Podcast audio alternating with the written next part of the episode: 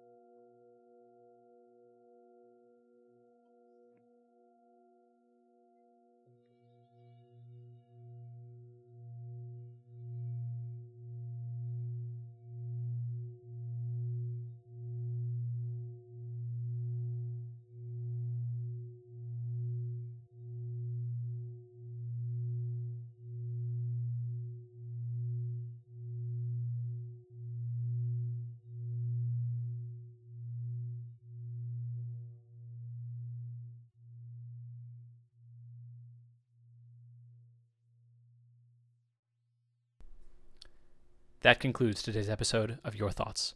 Today's episode is sponsored by Atomic Habits by James Clear. To share what you thought on today's episode or to send in a suggested prompt, visit our website at yourthoughts.fm. Please subscribe to the show on Apple Podcasts, Spotify, Overcast, or wherever you listen. Thank you for joining us today on Your Thoughts.